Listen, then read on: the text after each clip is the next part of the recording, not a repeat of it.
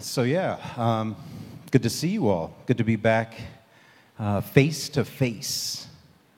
Um, I also am a rapper, for those that don't know. And so I split my time between rapping for kids and um, sitting with the elderly uh, at end of life as a hospice chaplain. So they started calling me the rapping chaplain. And I thought it was really corny and I hated it. But some things you just can't fight. So that's what I am, I guess. I'm the rapping chaplain. And I love to share my life through rhyme. And so I was just in Kansas City for the very first shows since the pandemic. Me in a room with five hundred kids, and we're all just like, is this really happening right now? We've all been in our own rooms for like two years. So, and this is my first time back at the pulpit since, I don't know, twenty twenty as well. So this is really exciting for me. I'm really nervous. My heart's beating really fast. No matter how many times you get in front of an audience, it's always like, oh, whoa, what's going to happen? So I'm going to give a life update through a song that I just wrote, so I'm debuting it here. Your job is when I say, I keep coming back, you say, for the love. I keep coming back. I keep coming back. Yeah. All right, you can start it from the top, pull it back, turn it up so I can hear it. There it is. Woo. Good morning, Bruce City.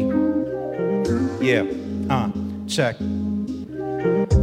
Let me pick it up where I left off. A few bucket list items got checked off. Had to quit what I thought was a dream job. A few panic attacks later, guess not. Journeyed through the depths of my worst fears. Faced off with death for a few years. Grief ground me down to the gristle, till I was found in the sound of a whisper.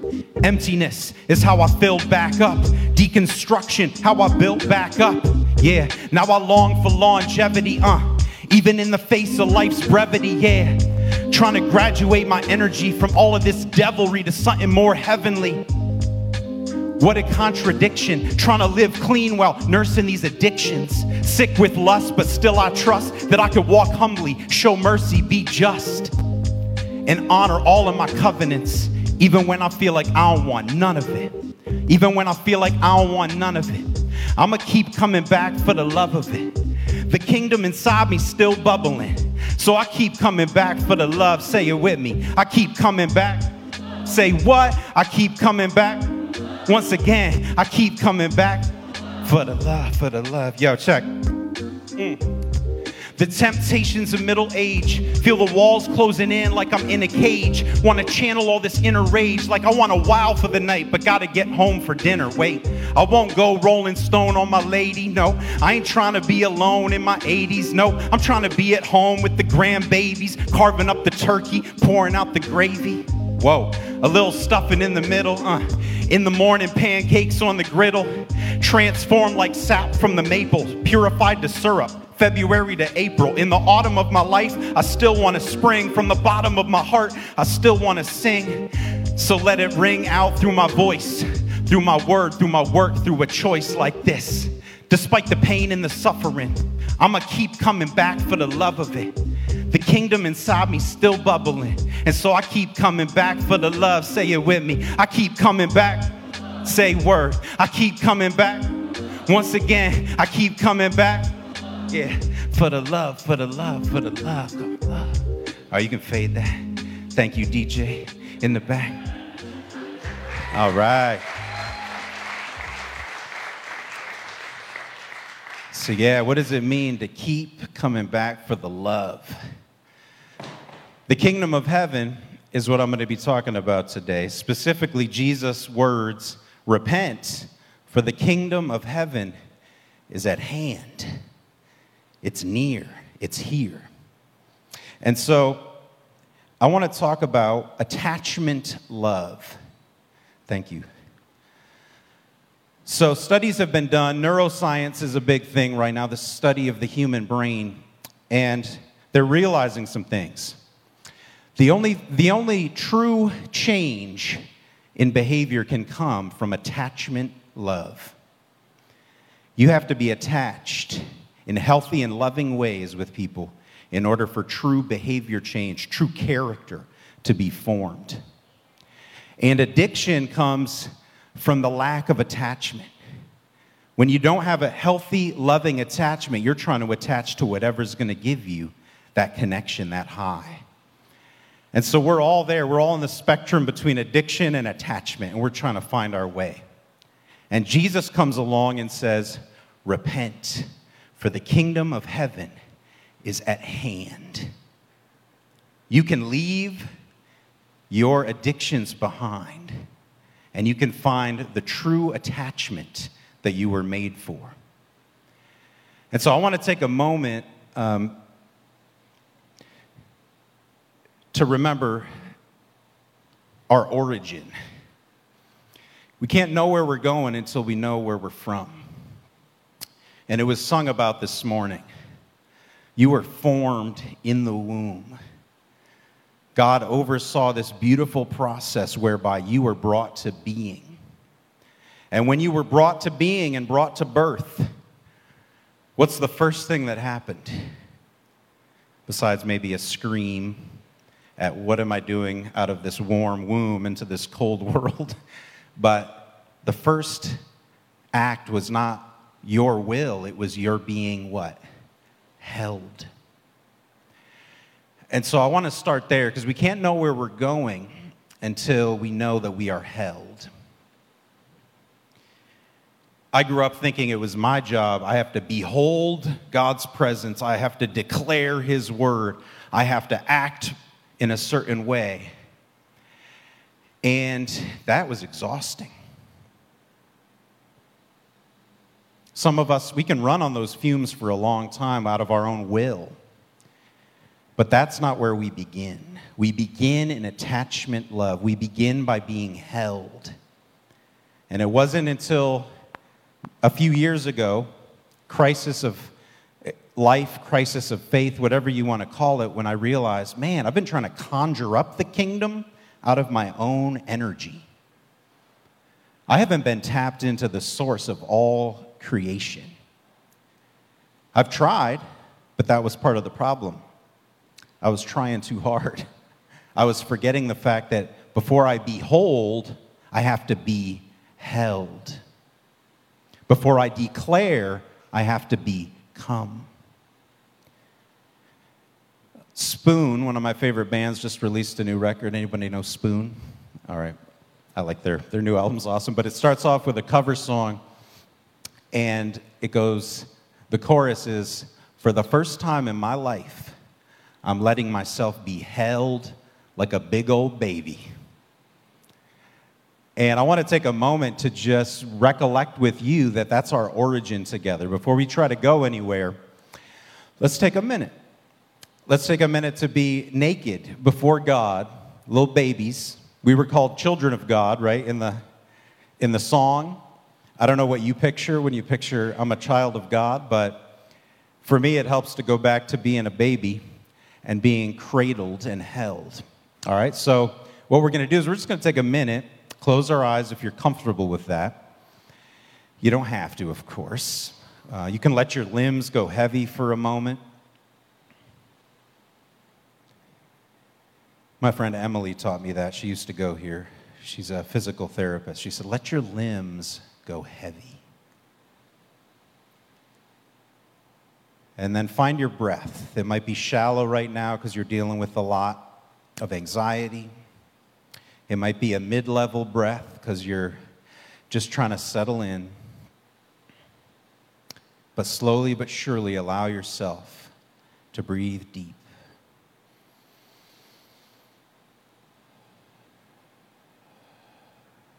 And feel the weight of your person in the chair that's holding you right now.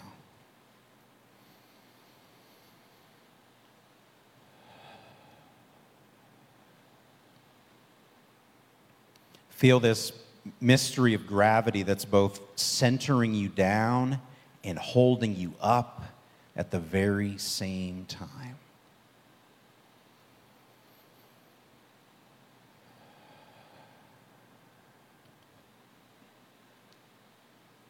And another friend of mine, Mark, who's taught here before, he taught me this. Let your breath be a reminder that God wants you here. That now is a very good place for you to just be.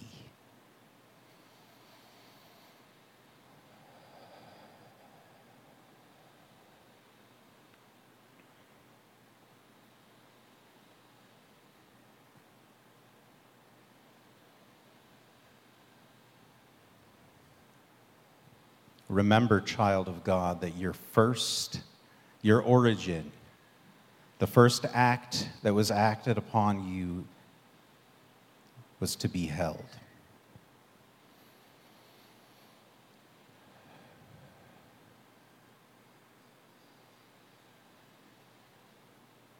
And if you feel a gap in that experience, remember the scripture that says, even if our natural family rejects us, the Lord will take us up.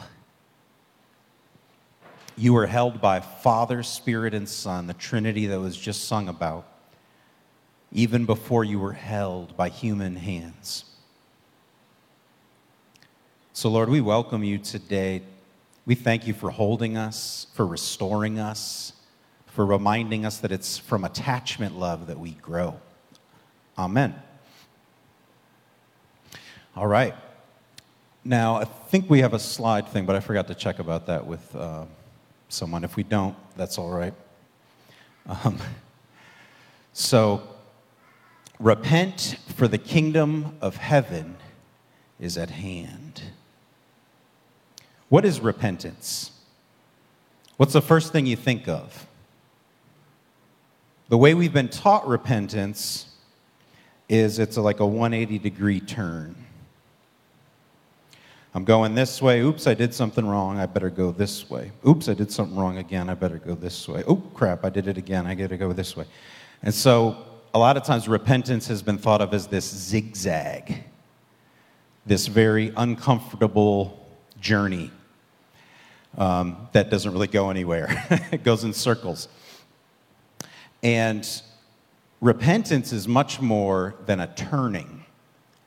It's an utter transformation of our consciousness, of our sense of who we are and how we are to grow. And that is a big shift. When it's less about your behavior, am I being moral enough? Did I do it the right way? What does that person think of me? If we settle down like we just did, if we take time to be held in God's presence, what happens? Slowly but surely, we detach from our addictions and we remember how attached we are to God. This book I've been reading, Renovated, which is about the, the life of Dallas Willard and neuroscience, recommends that we take the word attachment in the place of love when it appears in the scriptures. Because love can be pretty abstract. But attachment isn't. We know what it means to be attached in a healthy way, in a loving relationship. We have a sense of it even when we don't experience it. We know we long for it. And when Jesus said, repent, for the kingdom of heaven is at hand, he was saying, remember where you come from.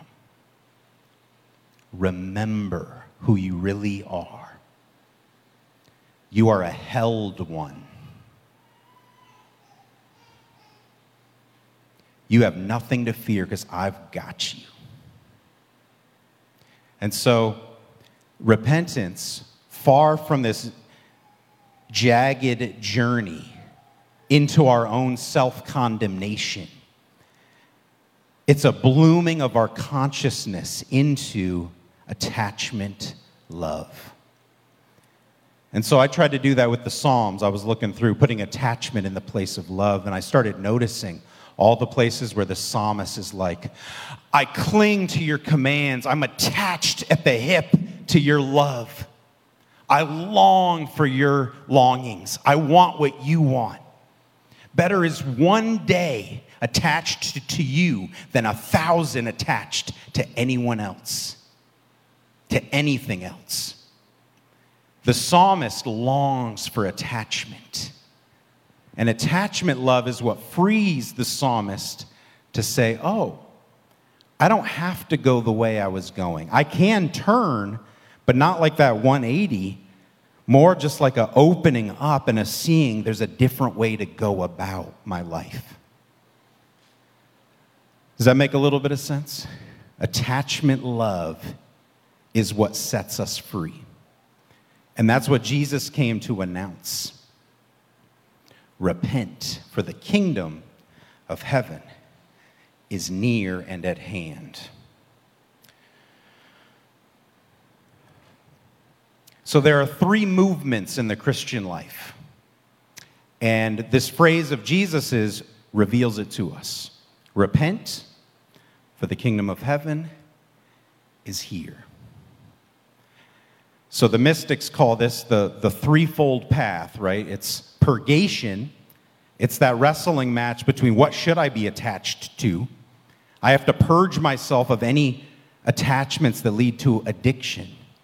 And I have to find the attachments that lead to flourishing, to deep roots, to good growth. And then second, the path of illumination.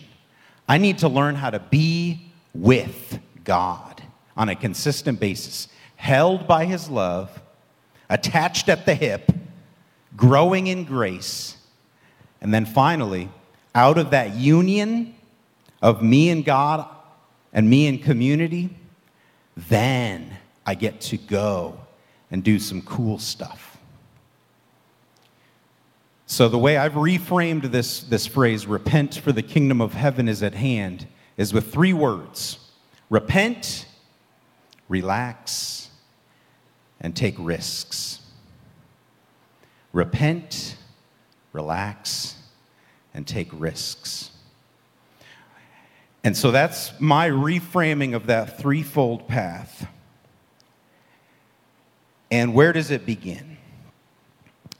It begins again with our origin, knowing that you are fearfully and wonderfully made. You have natural longings and desires for security and survival, food, clothing, shelter, basic necessities. You have deep longings for affection and esteem, for others to see who you really are and be able to share your true self. And then finally, you have a deep longing for some kind of control or power, some way to use your agency. And those are the threefold desires that we carry as human beings, and they're good. These are good desires. But as we know, they get warped pretty quickly. In our broken world, our longing for security and survival takes the form of hoarding, stinginess. Our longing for affection and esteem turns into manipulation. Our longing for power supersedes other things, and we become stingy, which is a way to separate from our origin, because our origin is in generosity. It's in God's self-giving love. And so we have to work through, all right, how do I let these desires that I carry so deeply be transformed? That's what repentance is. A new way of being, a new way of thinking, a new way of doing. But it doesn't start with our will. It doesn't start with, ooh, I can make this happen. I can make this work. It starts with tapping into our origin. How do we do it? How do we repent? Well, one of my favorite teachers, Thomas Keating, says that in order for us to repent, we have to forsake our programs for happiness. We have to leave behind our programs for happiness, because we've all got them. We know what will make us superficially happy or happy for a little bit, and we'll take control of those things. We'll lock it down. But the deeper we go into attachment with God, the more freedom we feel to detach from our manipulations, detach from our desires, detach from our thoughts and feelings that control us sometimes, and let them pass. Watch them pass. Observe them. Don't judge them. Just let them go. And then you discover as you let go that you're already grounded in God. You're already nurtured and nourished by your Creator, who formed you in the womb and loves you so much. And so to get rooted down, we need to do what Jesus did. This is the way of Jesus talk, right? We're part of this series. What did Jesus do a lot of that you you have to go to read between the lines sometimes to see how much he did it? But Mark talks about it a lot. Jesus went away to quiet and lonely places to be with his Father. Jesus went away, sometimes before the sun was even up, some days in the middle of a busy day. Where's Jesus? Oh, he dipped out again. I don't know where he's at. My guess is he's in a lonely, quiet place praying to Abba. And we have to find ways in our own lives to dip out, to peace out for a few. We have to find ways to go quiet and remember how attached we are to the most powerful force in the universe, the love of the Trinity. We have to go somewhere to be held. And that takes a lot in our day and age, because we're so used to being in control, going about our routines, and forgetting about the deeper rhythms of the Christian walk, which starts with Jesus. They were always wondering, what is Jesus up to? Where did he go? Why is he talking to that Samaritan woman? And so we, in our own way, have to detach from our routines and rhythms and ruts and add a new rhythm. The rhythm of being held. So where do you go to get that quiet? Do you have a favorite spot? An armchair that you're able to sink into? Be like, oh yeah, I'm held, I'm loved. I get to live my life from love, not for love. That's the big shift, right? Because our attachments that lead to addiction, or we're trying to find love, and we're working our butts off for it. We're going hard. And we're forgetting, wait a second, if I let go, what if I already am loved? What if I already am beautiful? I mean, the designer of all beauty is the one who made you.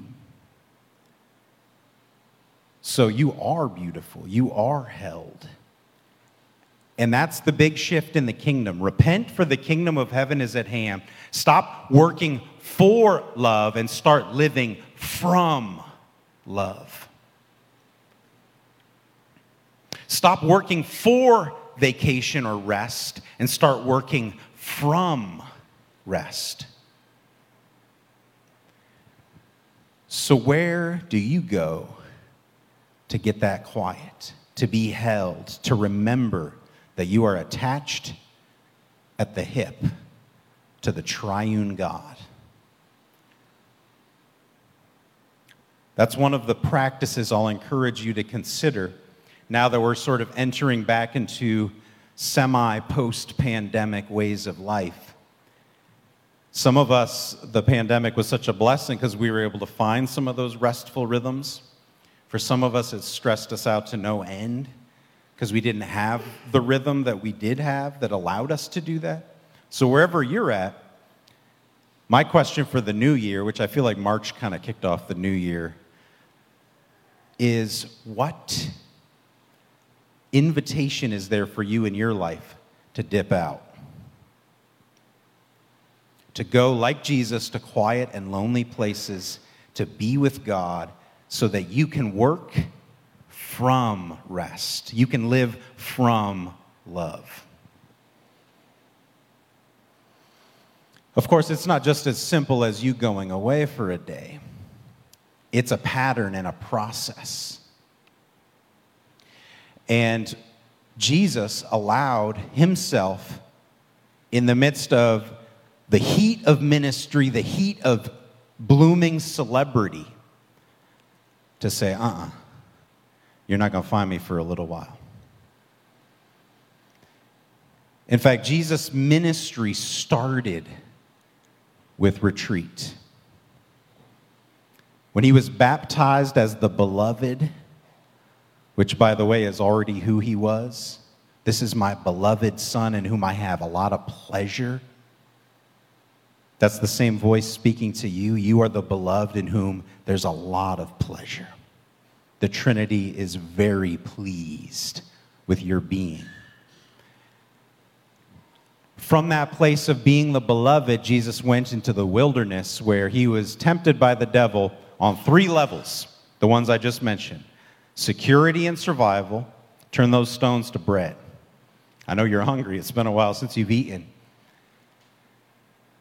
Or check it out. Look at all the kingdoms of the earth. I'm giving those to you. Or, hey, check it out. Jump from the temple and become that celebrity. Because you're going to survive it. In fact, you're going to, the angels will hold you up. Affection and esteem will be yours.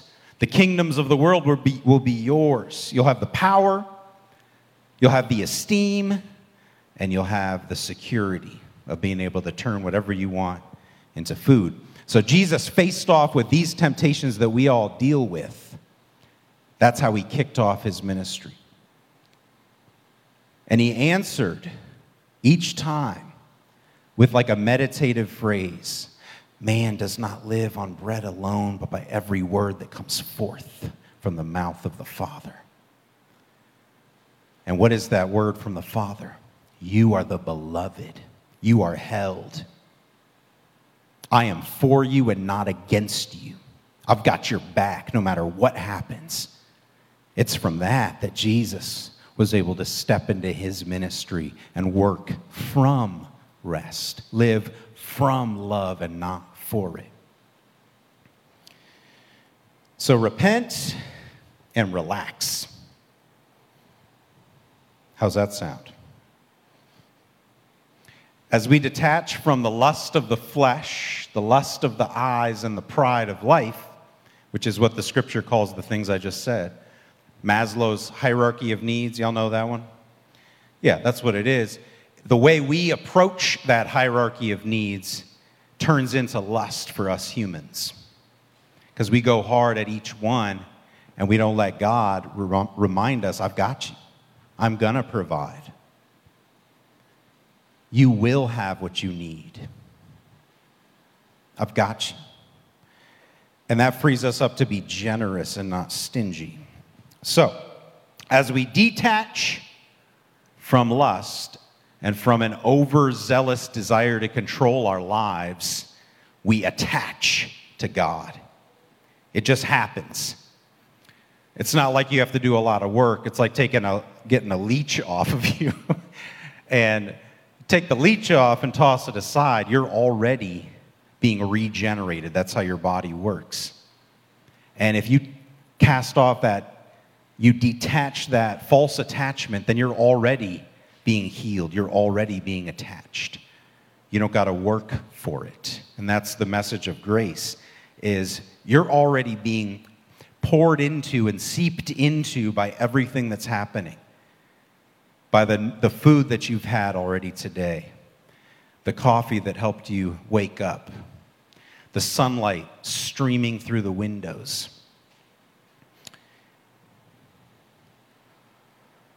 So practices of attachment. This is one here, gathering with others in community and connecting.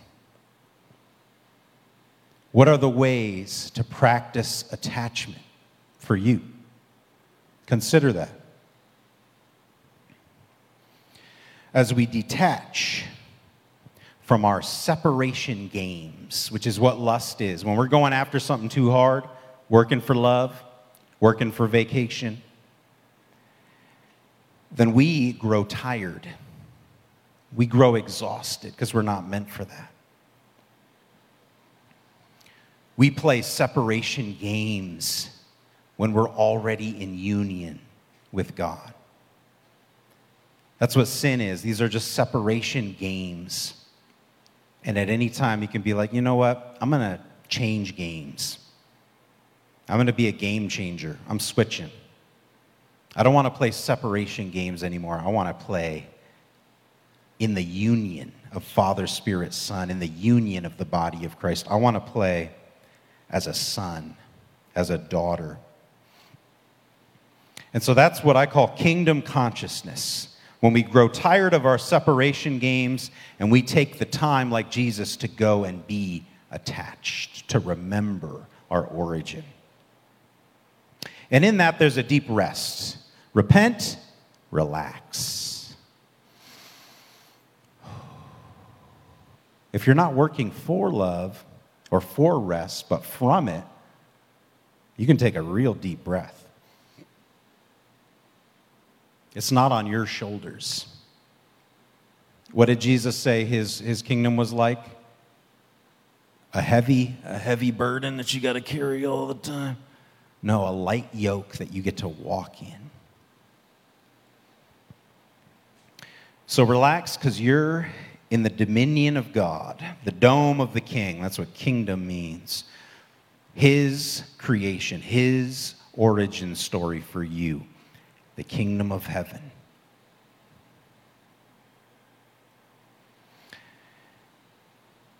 So, what does that look like for you this year? To rest, to be held, to have practices of attachment where you dip out for a little bit. The more you do this, the more you find yourself filled up by the reservoir of God's grace. And the more you have access to this spiritual energy that's going to help you navigate your reactions to life. So between your reaction to what's happening and your response, there begins to be a reservoir of rest, a reservoir of trust. Because if God's got me, if God is for me and not against me, I've got this. He's got this. We've got this. And this reservoir between our reactions to life, when something sets off our addictions, we can take a deep breath, go to that quiet place and wonder, God, what do you have for me before I respond? Before I re- react to this temptation, what reservoir of rest can I draw from so that I can respond? Oh, dang, it's up. Sweet. The more time we spend in these practices of attachment, we're just adding to this well that God's already put there. What did Jesus say to the Samaritan woman? You got to go all the way to Jerusalem if you really want to worship the true God and be filled with his love and his life. You got to travel. You got to work for it, lady. No. He said it's already here, and it's going to be like a well springing up from within you to eternal life. You can draw from this anytime. When your fifth husband is fronting on you, you can draw from this well. So this reservoir that we carry is a gift from God. It's called grace. Repent, for the kingdom of heaven is already here. It's a well within you that helps you navigate between your reactions, which make you want to attach to your addictions, and your response, which is, no, I'm a child of God, I'm held, and I'm going to go about it this way, in a way that's going to bring life not just to me, but to others as well. All right, do we have more slides? This is pretty fun. Hey, all right, here's another one. Um, so if we learn how to repent, which is be transformed by the renewing of your inner being, and you relax, you get into rhythms of rest and Sabbath, which, by the way, is your destiny. You are Sabbath children. That's why Jesus did so much disruption on the Sabbath, because he didn't want us just to do it in a day. He wanted us to have it as a rhythm of life, a way of being. Jesus worked on the Sabbath because he was working from rest, from an overflow of blessing. And he dipped out every day to be with his disciples. Hey, guys, come over here. Let's go be quiet for a while. Let's go to a quiet place and chill. Ask some honest questions. Get to know each other. So Jesus' rhythms were going away by himself and going away with his friends. Getting time with community, getting time with Abba.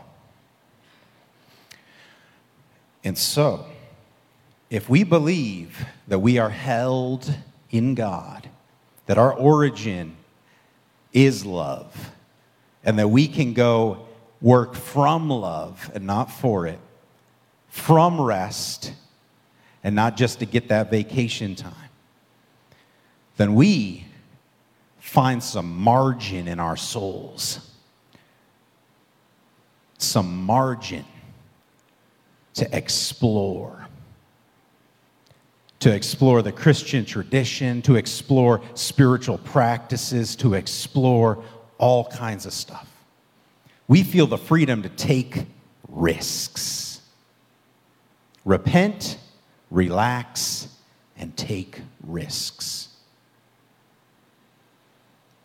Because when we know that we're held and God is for us and not against us, then what can anybody do? That's what the scripture says. If God's for you, who, who can be against you? Why not give it a go? Try out that new job. Try out that new skill, even if you suck at it initially. I have a poet friend who was like, what if Jesus sucked as a carpenter? And this idea of, like, we all start somewhere. We all make mistakes. We all got to get good at something. We can't neglect the humanity of God in this and know that Jesus modeled a way to be he- fully human. So if we feel the margin to take some risks, to explore, then what risks might be awaiting you? Because this is where God's pleasure in you multiplies. You are the beloved of God, in whom he is well pleased, but do you want to multiply that pleasure? You want to see how you can experience what God experiences for you? You want to see it flow up to eternal life? Then have faith. And my synonym for faith today is take risks. Because it's in taking risks that we try out this rest. We try out this attachment love. We see how it really works and manifests. Repent, for the kingdom of heaven is at hand. Try your hand at heaven. Sometimes I like to flip phrases, right? So repent, for the kingdom of heaven is at hand. Hand at heaven. Try your hand at heaven. This is also what Jesus was about. Let's try it out. How about you two go over there and talk to those people, see what happens? How about you two go over there? How about you take time to chill? How about you go out to that other place that you're afraid of because they're Samaritans and you're kind of racist? How about you go over there and get to know some other people who are very different from you? So when we know that we're the Sabbath children of a God who holds us, then we're not afraid to get to know, to take risks in relationship, get to know people who are radically different from us. That's where some transformation can occur. So as you consider what risks are waiting for you this year, what relationships might you try out?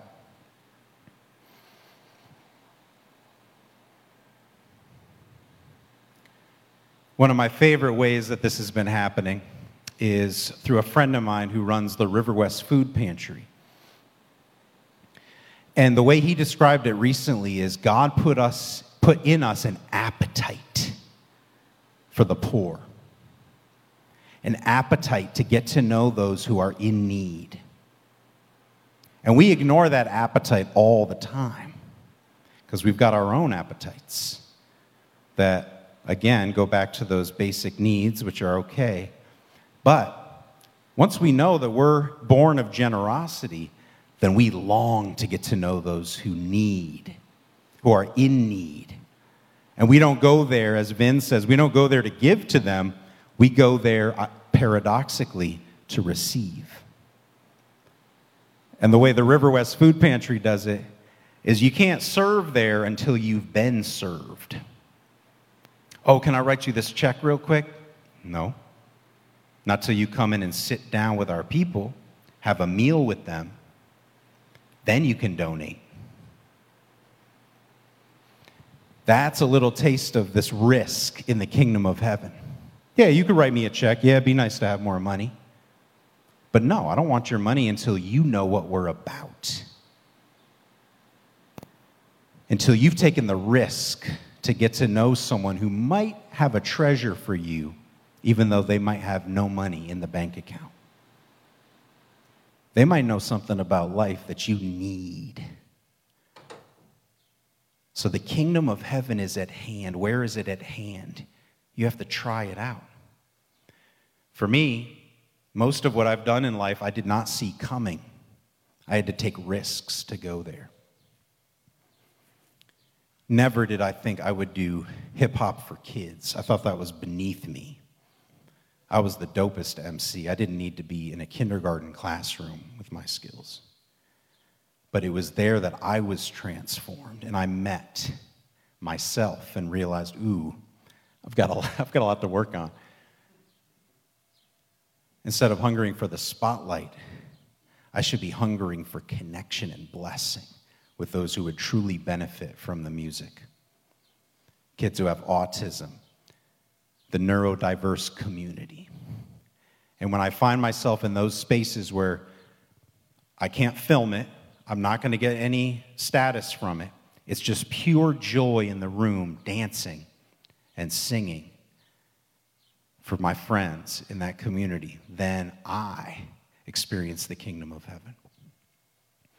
One of the ways I'm trying my hand at heaven right now is hospice work. Never did I think I promise, I did. Never did I think I would be in the room with someone who was dying and with their families and have anything to offer or have anything to deeply learn.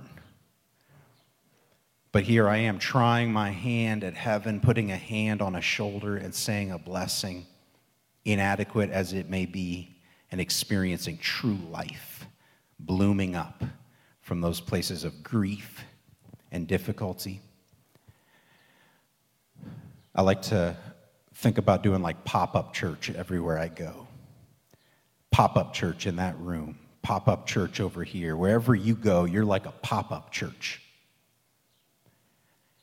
And that's what God wants for us, is to feel sustained and held enough to try our hand at heaven and see what happens. Let's pray together.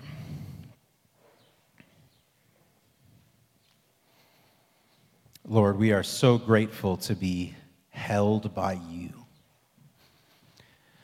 Thank you for reminding us of our origin as the beloved, formed by you, loved by you, saturated by your grace. We ask that you would restore unto us the joy of your salvation, the reservoir of your affection for us, that we might draw deep from that well to rest in your love and take risks in your kingdom and try our hands at heaven. Inspire us, Holy Spirit, with practices of attachment, times to go away with you just to be with you, times to be with friends and make connections, times to go out and risk risk the awkwardness of a new relationship, risk the the, the, the scariness of switching jobs, risk the whatever it is that we're being invited into. We invite you, Lord, to take our hand again and be a reminder that you are gentle and humble in heart, and you've got our best in mind.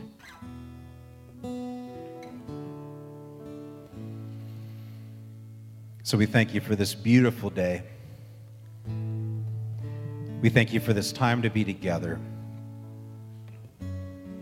And as we move into worship, would you awaken in us this threefold reality of your love, that we get to be changed, we get to relax into all that you have for us, and then we get to go and try it out.